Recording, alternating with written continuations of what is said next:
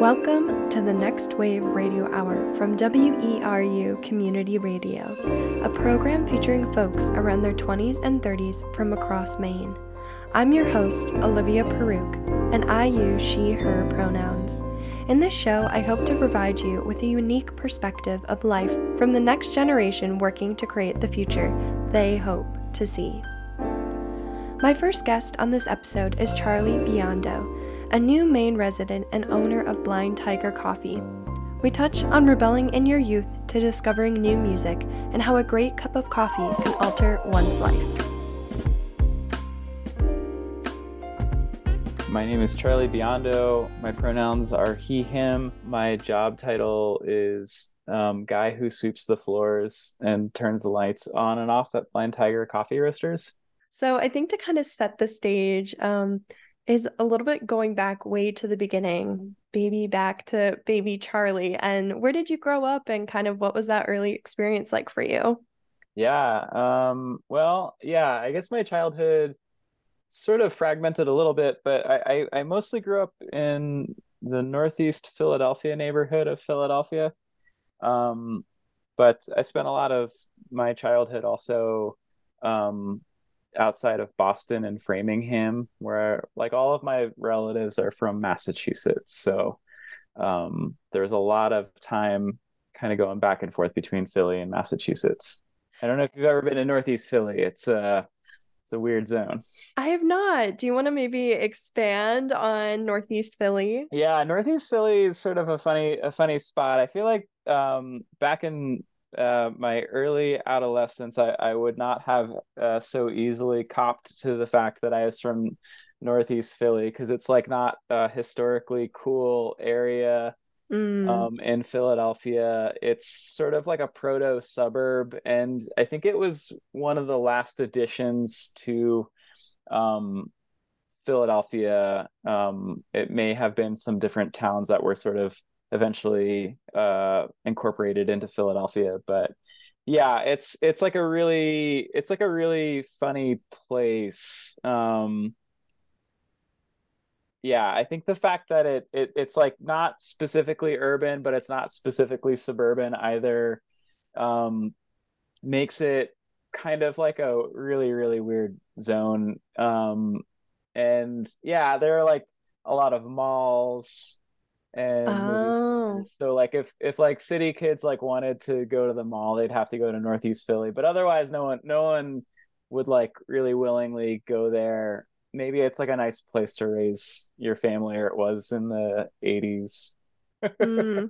and do you feel like growing up there maybe shaped a bit of your identity or just the way you're talking about it it feels like maybe there's some mixed emotions?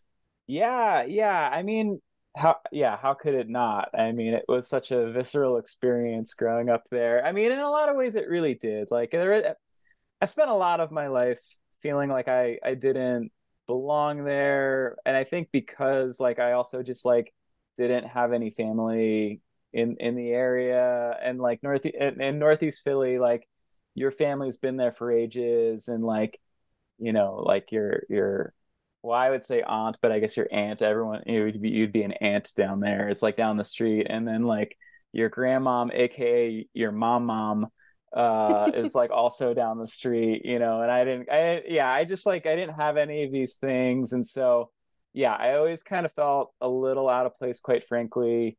Um, mm-hmm. and there was a lot of rebelling against that or rejection against that. And like, you know, like w- wanting to go downtown and like go like I I, I went to uh, like an arts high school that was in like center city Philadelphia more or less. You know and that was kind of like a choice to to like try to distance myself from whatever the thing was in northeast philly at that point. And also what um northeast philly kind of has like a funny um well i don't know. It's i mean it, it, it seemed like it's kind of segregated. Like it's like Mm. When I was growing up there, it was mostly like white families, like Irish Catholic and and Russian Jewish families. And so um there was always something kind of like weird about that and you know, even even to me, um, without a whole lot of experience otherwise. So I I think that there there was a lot of yearning to like be in places that seemed like they were a, a little more cu- culturally diverse and and like in that diversity like interested in like eclectic things. But you know i think everyone should go to northeast philly. They should they should and when you go down to philly i mean you're going to want to go to the the places that everyone says to go but you should go to a mall in northeast philly to really get a good flavor the flavor of philadelphia. That's right. Yeah kind of the mall culture Mm-hmm.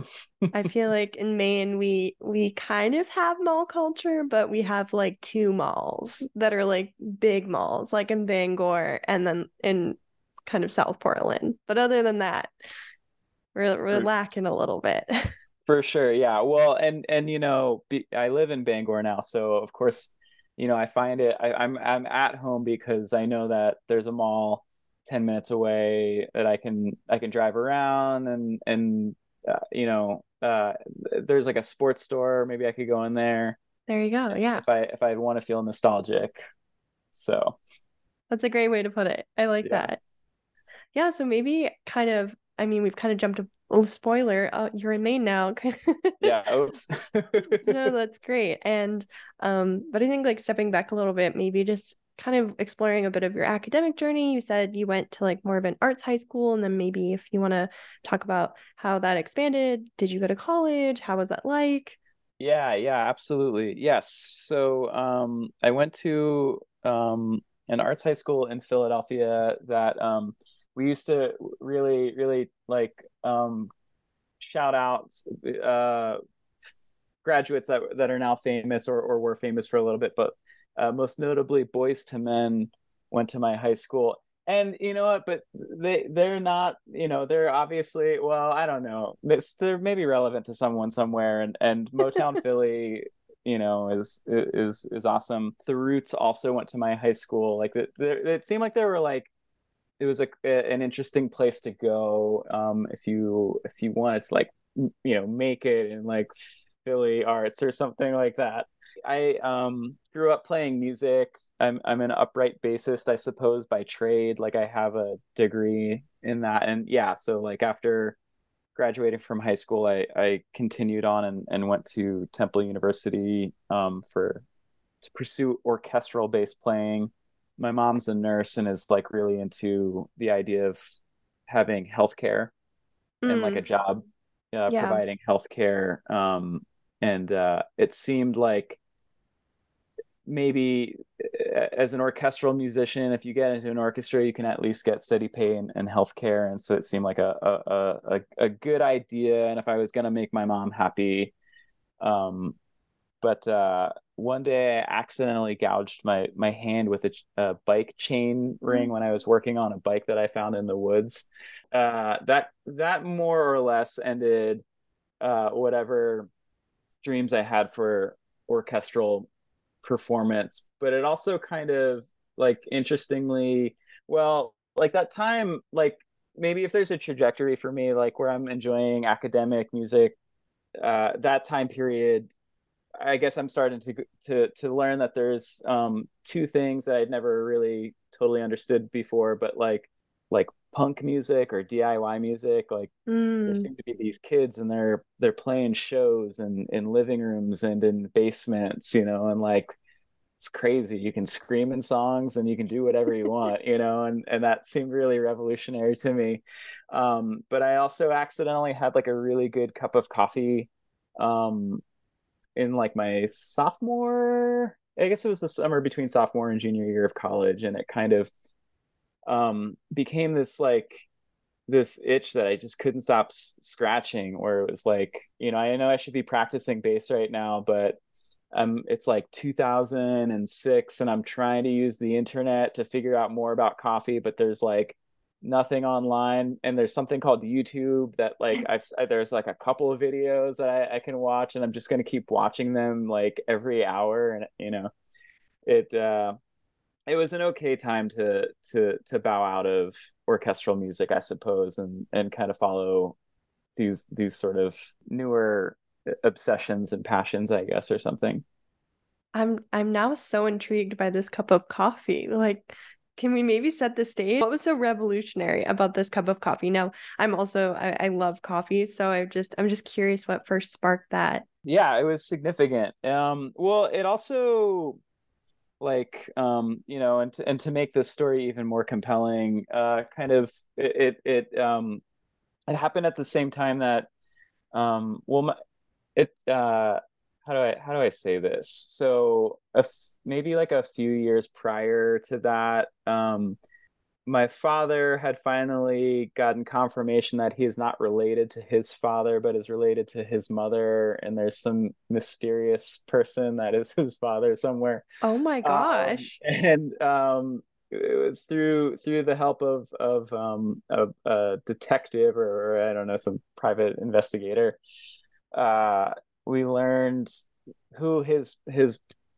you know or at least who he's related to um, was and um, that his family he had had half siblings that lived in portland oregon um, oh um, and again my mom being like a nurse is like really into health stuff and finding mm-hmm. out what your like family's health uh, history is um, is like important. So we we took a group trip out to Portland, Oregon, which was like a place that I had heard about and looked so cool in magazines or something, um, to meet these newly discovered relatives and get some like hospital records and stuff like that. But um, so yeah, I was out there, you know, kind of in a cool, freaky new city, you know, that was. I don't know, like yeah, kind of kind of like kind of rocker, kind of punk, kind of like DIY stuff happening, you know, like um, being very impressed by that. And um, I had a music theory TA who was like, I know you like hanging out at cafes. There's this place called Stumptown, and it's like this small coffee roaster in Portland, and you got to check them out. So I bought um, like a ten dollar bike off of Craigslist in in Portland, and just nice. sort of biked biked there every like twice a day or something. Um, and yeah, the vibe was right in there. But I, you know, I just had this coffee and I decided like, you know, I normally pour like milk and sugar in in the cup, but you know, it's this thing called French press, and it doesn't seem like it like okay, it, you know, like maybe it doesn't need milk and sugar. And I I tried this this cup, and it was just like immediately like like what? I've never had coffee. That didn't taste terrible. It's like fireworks you know? Yeah love yeah, that yeah and so yeah i remember it was like it was a honduran coffee that later on i found out was like sort of like a, a, a more famous honduran coffee that that would would make its way into like to a, a, a lot of coffee roasters but um uh, Finca El Puente, the Purple Princess was what it was called because it had like nice. purple flavors. Um, what even is a purple flavor? I love that. I think like yeah, I know, right? Yeah, yeah. Um, I believe the idea was like there's like lavender and there's grape and like oh, you know these okay. kind of or like maybe lilac or something like that, you know. But um, but yeah, so it was it was a significant coffee.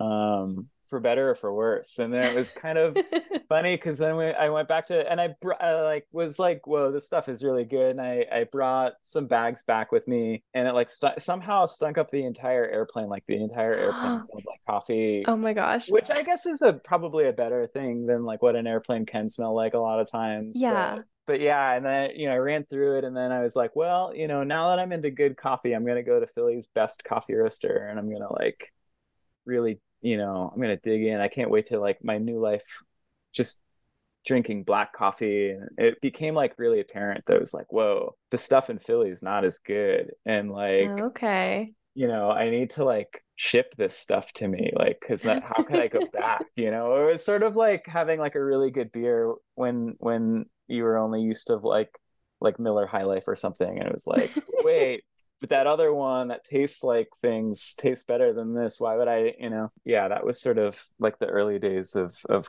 of coffee, coffee obsessions. And and yeah you know like maybe i'm finding out about my relatives and i'm finding out a little bit more about myself too you know? There you go. There you go. I like that. And and how did that kind of change your trajectory? It seems like you had the chain and the bicycle and like your hand, and now you have this new love of coffee. Yeah, I mean it. I mean it really. I. I mean, yeah. It full on changed everything. Like I I I um you know for the rest of for the at least for the next like decade and a half i had two upright basses that just took up space in a house like it you know that was like mm-hmm. a but then i don't know like i mean everything felt like it was sort of it, at that point in my life it felt like a lot of things were like i either want to play like diy music or i want to pursue coffee or like i want to tour with bands but use those tours as ways of like going to all these coffee shops that i've like i'm reading about online. And yeah there was just like a lot of back and forth um in in that way where uh, you know at, at, that that point yeah like i guess in my 20s there was a lot of of feeling sort of a, a push and pull between like wanting to tour and play music and and like wanting to be gainfully employed and and like you know like missing making people coffee. Like mm. you know like being on tour and and going to these cafes and just being like i want to i want to be behind the bar again. That was cool you know? Yeah that makes a lot of sense and and now that you've kind of you've ended up in maine have you found your way back to coffee yeah yeah yeah, yeah absolutely yes so um and and to, i guess to be clear so like i um i'd been pursuing uh coffee for a while on like a, a I guess like a like a higher level, and I, without that sounding like super uh, snobby or something like that. But, you know, like working for some different like bigger roasters and big big espresso machine manufacturers. But before I moved to Maine, I had I had already started my own coffee roasting brand um, in Philadelphia, but um, the pandemic added some curveballs.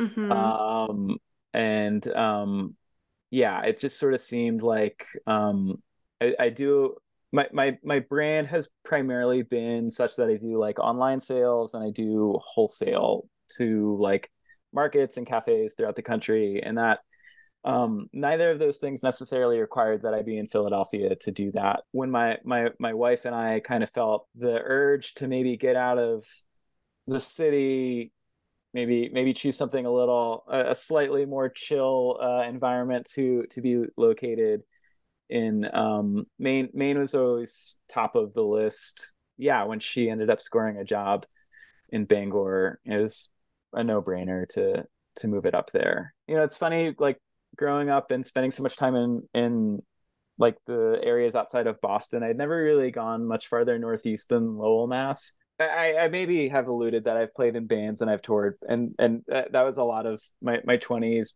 and, and we toured and played all over, like pretty much all of the fifty states, um, except for like Vermont, New Hampshire, and Maine, and it and it just it's funny when we were moving back to to Philadelphia, my my wife and I from from Seattle, and it just like didn't sit right with me. I was like, this makes no sense that I, have like I've been to Washington State, I've been to like mm. British Columbia, I've been to like Tijuana, but I've like not been to to Maine, you know, and like what's going on up there? Like what's the deal? It's you know, like I have like no understanding at all of of what Maine is about. And um yeah, like that all that like in a way that like coffee and DIY music maybe felt like an obsession for me in my 20s like me in my like late 30s was like what's maine about you know i'm like on yeah you know, like doing uh like google image searches of towns and i'm like what like using google maps to like walk through towns and just be like what's this town look like you know like it, it was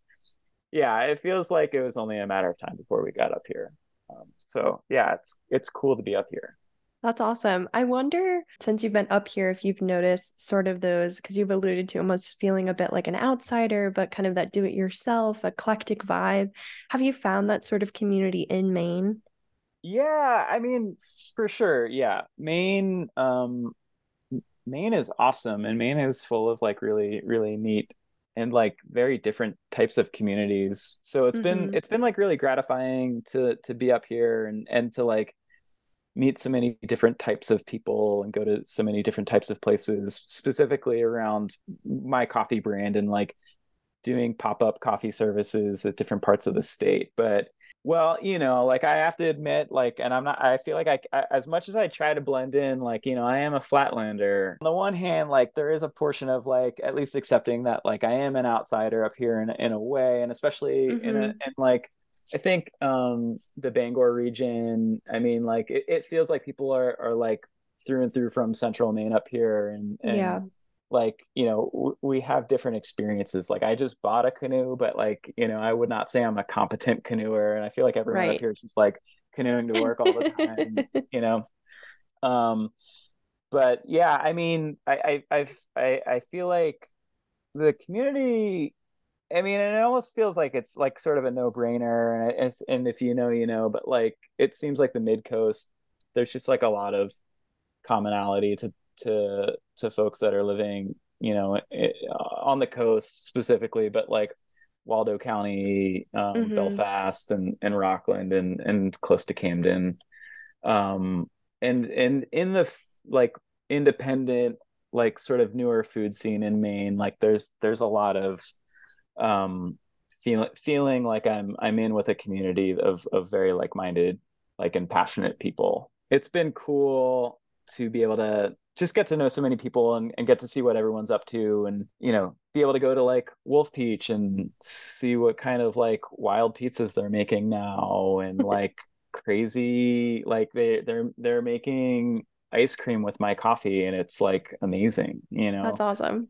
Um yeah or you know just down the street at seafolk coffee in in in rockport um you know to to be represented there and to be able to see how they're using my coffee but then they've got like these awesome pastries it's just like an amazing i don't know it's like a very gratifying experience when i when i um get you know when i'm not working ultimately and i have a chance to like get down and like hang out but there's a lot of there's a lot of me just sort of like toiling in my in my roasting space or you know mm-hmm. just like writing invoices until like 12 o'clock at night or something. I'm maybe not doing things right. I don't know. It's, you know, it's like, it's cool to be able to follow your vision and be able to execute everything.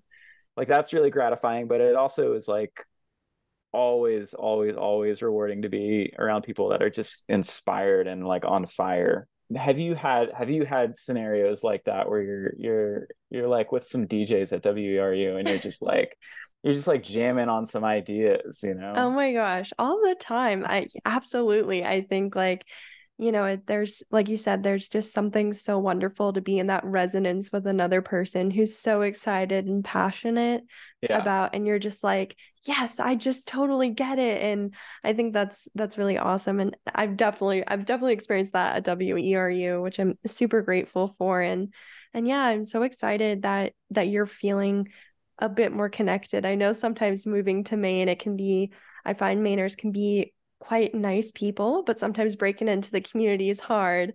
So, so I'm glad that at least you're finding finding some commonality.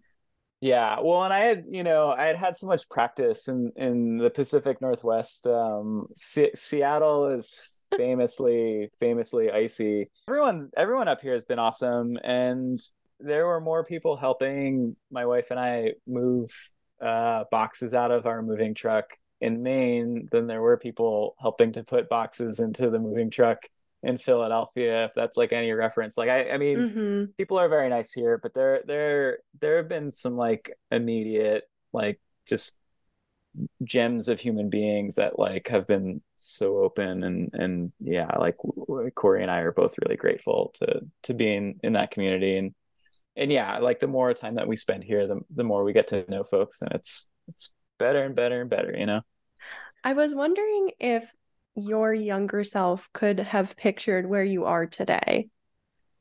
Absolutely not. Um, no, I think, and uh, the young, I mean, you know, there are so many, so many different identities we take on and um, throughout our lives, but um, I, I you know like i i still love philly you know like mm-hmm. it's it's it's where it's where i'm from um and that and it you know and while i actually think that like there is a fair amount of like i lived i lived on the west coast for, for maybe like five years or something like that. Maybe a little bit longer if you include some some tours that were like kind of centered around the West Coast. But um, it's it was hard to not be influenced by that time there. So like I, I couldn't say that like you know like I'm from I don't know where I'm from now, but I think that mm. like at one point in my life, I like I would have only is like Philly, you know, or or death. Like that's all I do, and I think that like that was sort of informed by this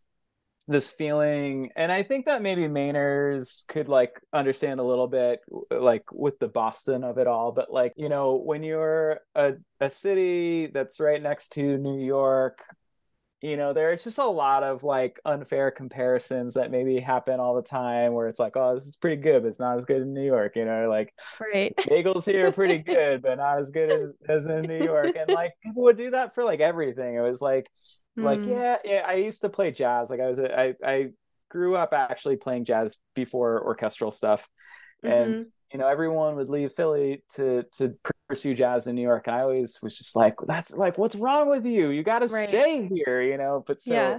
yeah to have me all of a sudden jump ship and like go to a place where like i don't even you know like it, I don't even know what my concept of Maine would have been back then. I think it maybe right. like like in my brain the only thing that would have come up was like lobster like there's a lobster right, yep. and that's like oh i live up there with the, the lobsters. Not, not quite kind of more moose country i guess but um yeah. Yeah you're a little less coastal.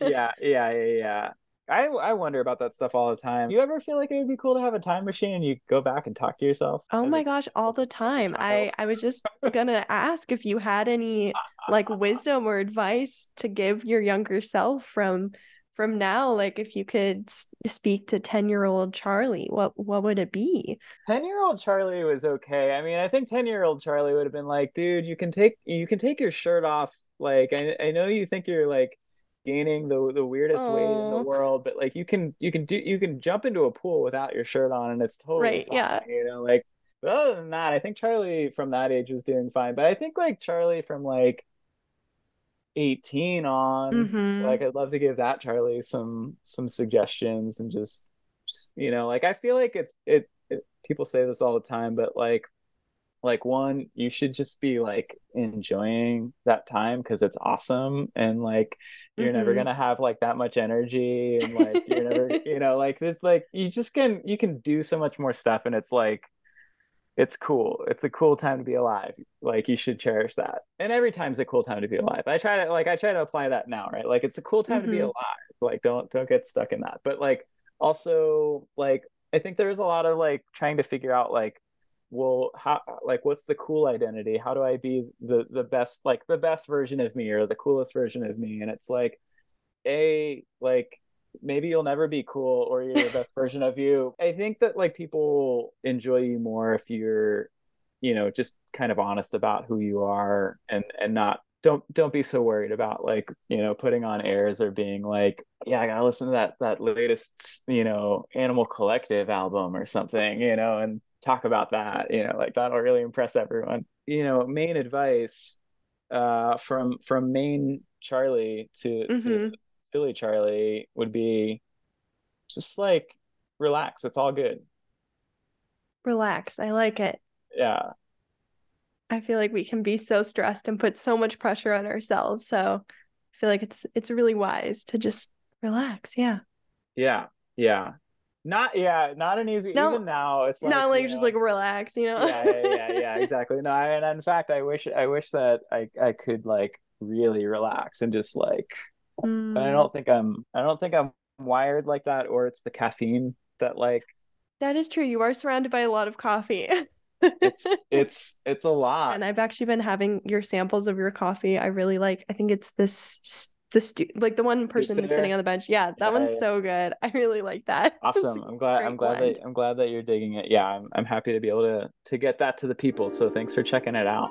You are listening to the Next Wave Radio Hour on WERU. My name is Olivia Paruk, and you just heard from Charlie Biondo. My next guest is Liz Farrell, a local cut flower farmer who started her own business, Color Me Wild, a couple years ago. We explore what it means to follow your dream and how gardening is not all rainbows and butterflies. I'm Elizabeth Farrell. I go by Liz, and uh, she, her pronouns. And I'm a cut flower farmer slash farmer's assistant. So I work for a couple other cut flower farmers in the area uh, while also running my own small cut flower business that's just started. How exciting! How yeah. exciting! And yeah. I think kind of to start, I feel like just to go to the beginning, baby Liz, where did this? Oh. Where did where did you grow up? What was the, what were your early early years like? If we can if we can go all the way back. yeah, yeah, we can absolutely go all the way back. Uh, so originally, I am from Mississippi. Not born. My parents were both in the military, so I was around three or four when uh, they moved to Mississippi, and that's basically where I was raised. So, Southern girl, um, but the South was not for me for many reasons. Um, which is why I, I now reside in Maine. My childhood was a lot of time spent outdoors. Um, you know, one of the I feel like typical upbringings in the South is the it's time for you to get out of the house and go outside and play moments from uh, from mothers. So we were often not poorly kicked out of the house, but um, I have an older brother closest in age to me, and you know, we'd wrestle and all of that. So oftentimes it was too rough house for inside. So I spent a lot of my time out in the yard running around with the dogs. We had this, um, you know, cool path that we used to explore the woods through and that just ran along our fence line. But we had a, a nice hedge of trees to wander around and there were some good days spent in uh like drainage ditches. nice. yeah. Uh, one of my best friends was biking distance um, away. So I often biked to her house and we would bike to the drainage ditch and be explorers and all of that sort of stuff. So uh, a lot of time outside, lots of mud pies and like my brother and I used to throw dirt at each other, which is just hilarious in retrospect. Yeah, we would throw dirt at each other and uh, climb trees and all of that. So I guess, yeah, for my age group, not a, a strange upbringing at all. Um, so yeah, and then from there, the school years all blur together. I played sports in high school, uh, tennis and volleyball, and basically when I turned 18, I was looking to get out of Mississippi, actually have the opportunity to go explore somewhere new in a uh, you know kind of a comfortable setting of like here are your peers. Yeah. get to know people right? Like versus as an adult you move somewhere new. Mm-hmm. you're like how do i how do i how do i friend? You know? Yes. So yeah. So it was quite the jump from Mississippi to Maine, but I am extremely happy I made it. That's mm-hmm. that sounds so fun. I I love this like vision you've painted of your childhood and very outdoorsy and yeah. I wonder if that kind of also informed how, you know, you are still out outside a lot. Yes. Yeah, it's like one of my uh, life requirements. Not even job, it's just a life requirement that I spend a substantial amount of time outside. That being said, I do love a good couch and cozy cabin. So I try it's balance, right? It's always balance. Absolutely. Absolutely. And so what what brought you to Maine? So um jump back to when I was 18. Every guidance counselor gives you one of those go to these websites, fill out this personal you know, form and you'll get connected to colleges that mm-hmm. are your interest area. And my interest area was north and I wanted northeast. Like I, I think the furthest I applied was uh, Wisconsin. And so I wanted I wanted northeast liberal arts schooling, and so that's what I um, I googled for, and I actually I actually got a postcard in the mail from Unity College in Unity, oh, Maine. Yeah. So that's how that's what connected me to Maine, and um, my parents and I went on a college tour of a like three different colleges, and and one of them was SUNY ESF, which is amazing, but I didn't realize it was in the city of Syracuse. So I was like, no. Um, I, I, I just feel like it's cities I just get totally turned around and lost. So um, we went back to the hotel. My dad told me I had to find another college. I found College of the Atlantic. Uh, we came. We were already coming to visit Unity, which was also a no. And um, yeah, and then we we saw COA, and I was like, done. I applied to the other colleges, but that I early, I did the early application process for COA. So yeah, my trek to Maine. I like that. It it feels a bit serendipitous to kind of have discovered College of the Atlantic in the last final hour. yes, absolutely. And then it was wild. I was I was in New Mexico. We had this backpacking uh, trip planned as my last summer, kind of before college send off with my father and, and um, partner at the time. And it was too hot. So they were like, no camping in the national forest. Wildfire danger is too high. So we had to kind of create our own adventure. And we went on a white water rafting trip.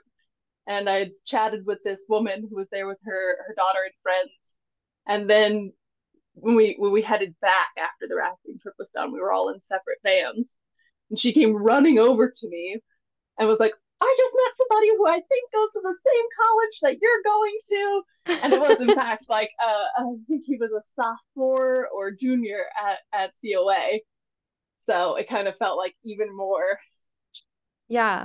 focused. Yeah. That's cool. Almost like meant to be. It's funny to like see how small the world can be sometimes especially you're like COA it's a, it's a small school you know like roughly 300 350 people but man are they uh, COA grads everywhere we we get out there I was once in San Francisco at Pride and suddenly five of us are in in one bar and only three of us meant to meet at this one bar like we went to the bar together and then we sort of like oh hey you're in the bathroom line like I know you so it's pretty wild that is it's an cool. interesting community Mm-hmm. Absolutely. It's very true. Yeah. You know, you know. I do. I do. I I am also uh COAer. Um yeah, it's been it's been a it's been a fun journey. I think yeah, and I'm curious about mm-hmm. anything else academically like like with your schooling it seemed like almost you were mentioning it was kind of like a blur in your younger years and getting through mm-hmm. like did you feel like you liked school or you were just like kind of going through the motions? Oh, I was a total like go through the motions. Um, mm-hmm. very blessed in the ability to do absolute minimum and achieve, you know, high grades. Mm. So, um, yeah, I, I find that in a school setting, I learn enough to pass the test, and nothing actually lasts beyond that. I was just I I'm trying to build this truck bed cap and um, was trying to figure out the angle of the trapezoid of the back of my truck window to figure out how to shape it and uh, had, basically had to go through like a YouTube full of relearning trigonometry and all that. So that was fun, but um, schooling was not I wasn't interested. The reason like COA also appealed to me was their more fluid program. Mm-hmm. Um, I'm not one to be in a set system or a set course. It just was. I was like at 18, I need some. I need some freedom. So um, yeah, when I got to COA, I definitely got the freedom that I was craving. Maybe a little too much, but early years school was just not I did well, but I did not try to strive for everything um, by any means at all. so, yeah, yeah. And then um, I got really interested in anthropology and archaeology. That's what I was going to go to college for until I realized that being an academic was basically how you have to um, it's it's it's basically your only option I, I that I right. found at the time for yeah. pursuing an archaeological or anthropological uh, path. So I was like, nope, I don't want to be a professor, not for me. Um, and then yeah, I, I slowly kind of got into more botany and and started doing more ethnobotanical research and all of that. So um, yeah, I I would like to say my focus in life is that like the ecologist and um, specifically botany. I love a plant. So yes. Plants yeah. are great. I guess I'm kind of wondering how how you fell into flower farming and and how did that all come to fruition? That's an excellent question. I I ponder the same thing myself at times. uh, I, actually very very often I kind of have these moments where I'll be like, how did I get here? How did I end up doing this with my life? Mm-hmm. Hmm. Uh, and um, yeah, it's it's kind of been, I guess, um, really in the last three years, uh, I suppose would be kind of where I got more focused into the idea of being a cut flower farmer and not mm-hmm. just working for other people mm-hmm. um, doing cut flower farming. I mean, I still am.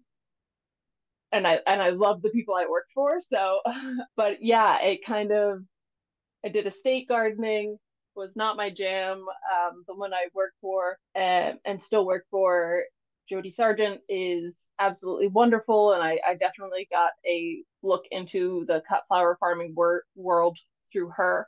And um, it's funny because I, I also took a class at, at COA and ended and ended up designing the cut flower garden for that class along with a, a group of other students. Um, the gardens and greenhouses course, mainly because I didn't want to jump into the uh, vegetable gardening.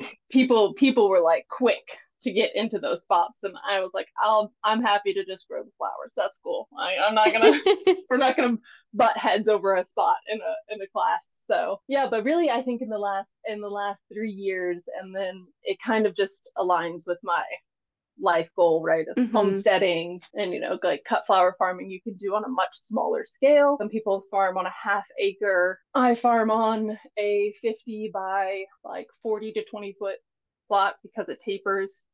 And then I'm very blessed with the uh, perennial offerings that I can just cut from on the farm. Yeah, it's it's just it's the path I find the most aligned with, if you will.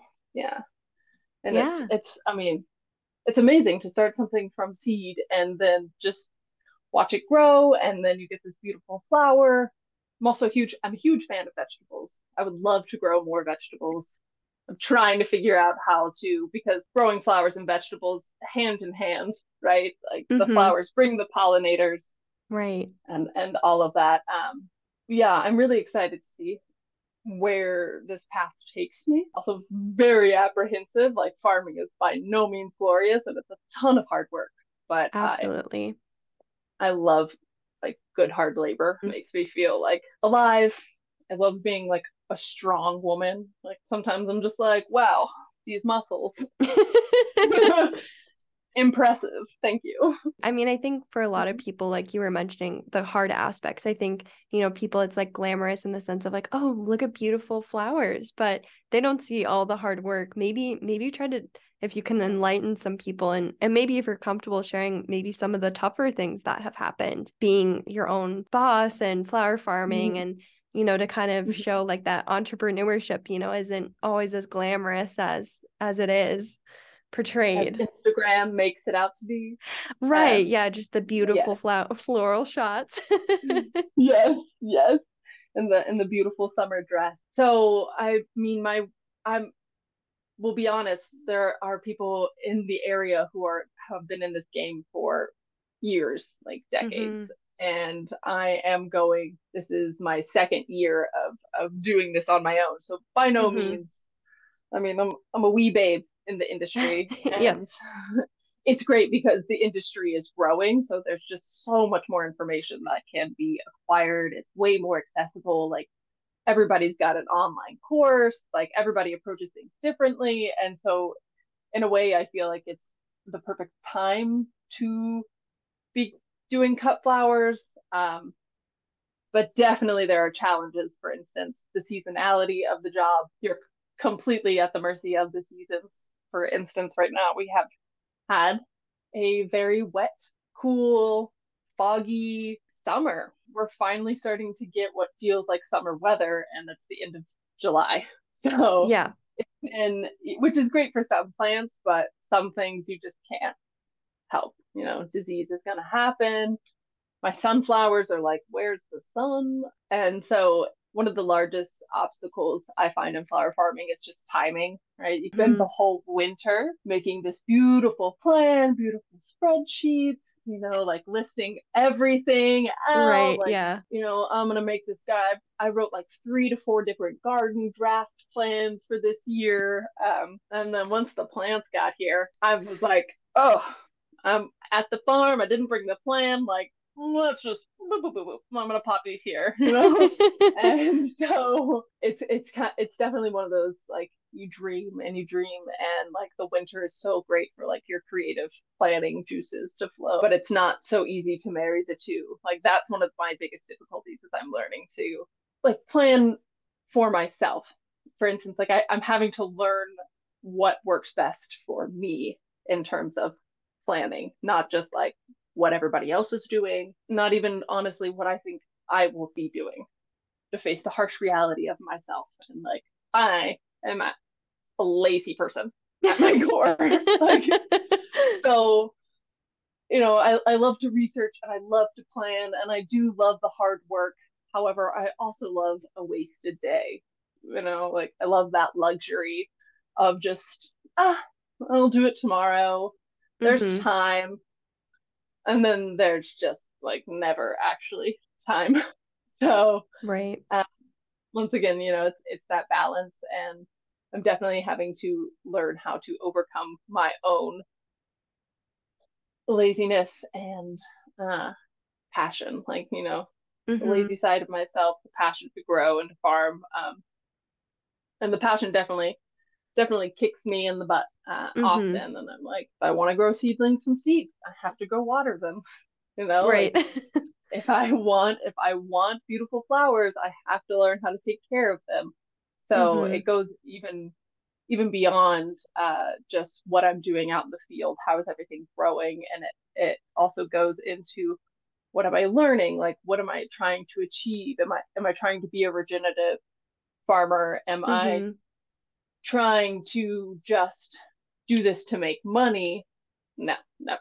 Yeah. Um, you know, what is what is my goal as a flower farmer? Do I want to do weddings? Do I want to do mm-hmm. just farmer market and CSA? So there's so many other aspects to learn about business.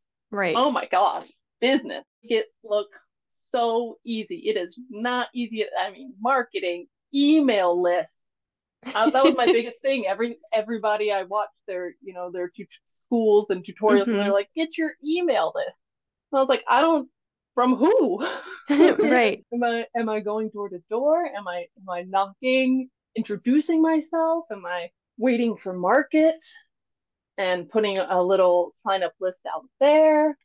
What is that like? If I if I start an email list, like what does that mean? Like newsletter updates offers, specials. How do I link those to my website? You know, like, oh, what is my website design? Is it user friendly? Like, have I considered the phone aspects of using the website? Because they're mm-hmm. different. They, don't just streamline. It's like a constant learning curve. And, and one of my biggest struggles is pricing. Yeah. You know, you know, it, I had to go and harvest it, or I, I planted it from seed and I've raised it for months yeah. kept it alive, and now you're getting this flower for a dollar. So um, right. Um, I, I mean, I'll be honest, I struggle with a lot, but yeah, in a way, it's it's enjoyable because I'm I'm learning so much more and I'm putting in the effort, and I I often find that I'm the type to peter out after two years of doing something.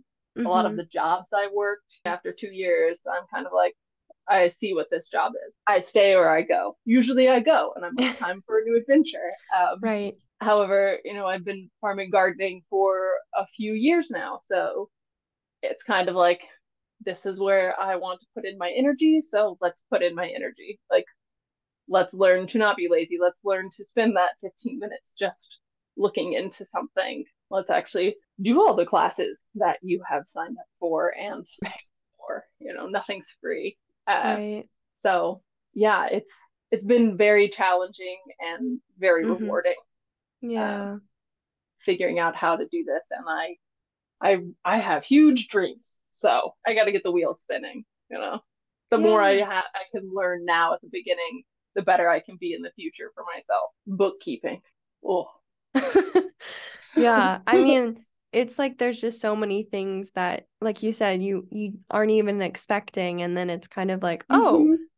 wow, like all, all these little unsaid things that now I have to educate myself." And it, it can be yeah. a lot and overwhelming. So I totally totally yeah. sympathize with that sort of feeling of like there's so much going on. Yeah. Yeah. Having a dream. Tax, yeah, tax tax time.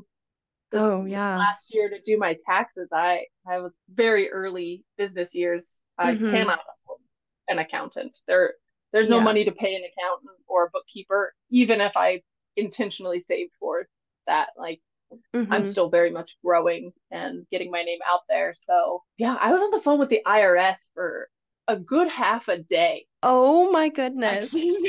yeah, just to feel like just to make sure I was figuring out the right and filling out the right tax forms. So there's some commitment that you gotta gotta make to the job. Absolutely. Absolutely. But but you've gotten, you know, like you said, you you've you're you're continuing and and you know that's I mm-hmm. feel like half the battle sometimes is just to keep the momentum going, even yeah. when it's hard.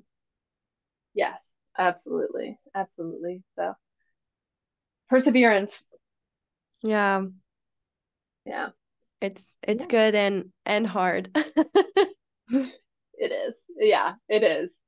And and very it's it's rewarding once you have really you know mm-hmm. climbed once you once you've really climbed and and and dedicated yourself to it it's it's rewarding when all of your learning and effort starts to pay off in your soil quality or you know the number of pollinators you have in your garden the the snakes and and the the birds and and all of that just really i my ultimate goal is to just learn to grow in the most cohesive way with what surrounds me and not just clear cut a field and go from there. So wouldn't that you know takes yeah. a whole nother step. Absolutely. And usually kind of to end our show, we've been doing mm-hmm. a, a, bit of a um kind of advice to your younger self. And I feel like picking an age that you feel like maybe is you feel like would have been a time in your life that now in retrospect you you'd love to give some advice it could even be a year ago so or just any yeah. life advice you've picked up that you feel has been really helpful or, or valuable in in your life oh this is such a good question i'll be honest i'm quite bad at answering these types of questions i'm i like no to worries. ponder so yeah, um, you, we can ponder. We can. Yeah. Honestly, I it would it would it would probably be my sophomore year of college where mm. I felt just totally adrift. Mm-hmm. I, you know, uh, being far away from family and also just being in a fun school, but a very self-independent school. Um, I, I think I, I would tell myself to just sit and, and take a moment and really consider what was important to me Mm. and and what I wanted to achieve with my life. I feel not not saying figure it out at 20 Right, 19, right. 20 years old, right? No, but definitely take the time to consider the direction you want. Mm-hmm. Um, which is hilarious because at 19, I I got this tattoo on my forearm of a uh, blank uh, trail signpost, Yeah. and it's got the phrase "It's time," which was a remind a reminder to me to remember when it's time for a certain path in life and when it's time to say this path isn't for me any longer and and find a new one. So I guess I should have just spent a little more time being introspective and a little less time partying. So, yeah, I think that would be my suggestion that you don't have to figure it out, but definitely take some time to consider where your energy is going and what that is providing you with. I think that's that's beautiful. I think, you know, it can be hard to hear ourselves with so much noise in the outside world. So I think taking a moment to to look in and, and see what what we're actually truly feeling is super Mhm. helpful. Yeah, it takes a long time, well, for me to be comfortable hearing my actual feelings and emotions and, and all of that. So, Well, thank you so much, Liz. This has been wonderful. Thank you for being you, so Olivia. raw and open. I feel even closer. yes. Well, we have many more oh, conversations. Oh absolutely. Always. I loved the garden. Just yes, yes. kicking back, being eaten alive by ants, you know, all the things.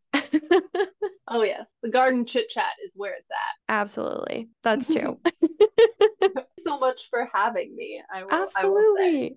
So I am Liz Farrell, uh, Color Me Wild flower farmer. Yeah, I, I'm growing flowers at Whistle Pig Farm. It's beautiful. It's on Mount Desert Island. I sell every Friday at the Southwest Harbor Farmers Market, so long as there are flowers to sell. You know, you can reach me at flowers at colormewild.me if you have any questions, special requests. I have been doing some specialty bouquets. Much room for growth in the future. I'm already thinking about next year's garden. So uh, find me at Southwest Harbor Farmers Market, 9 to 12.30 every Friday. Yay. Thank you so much.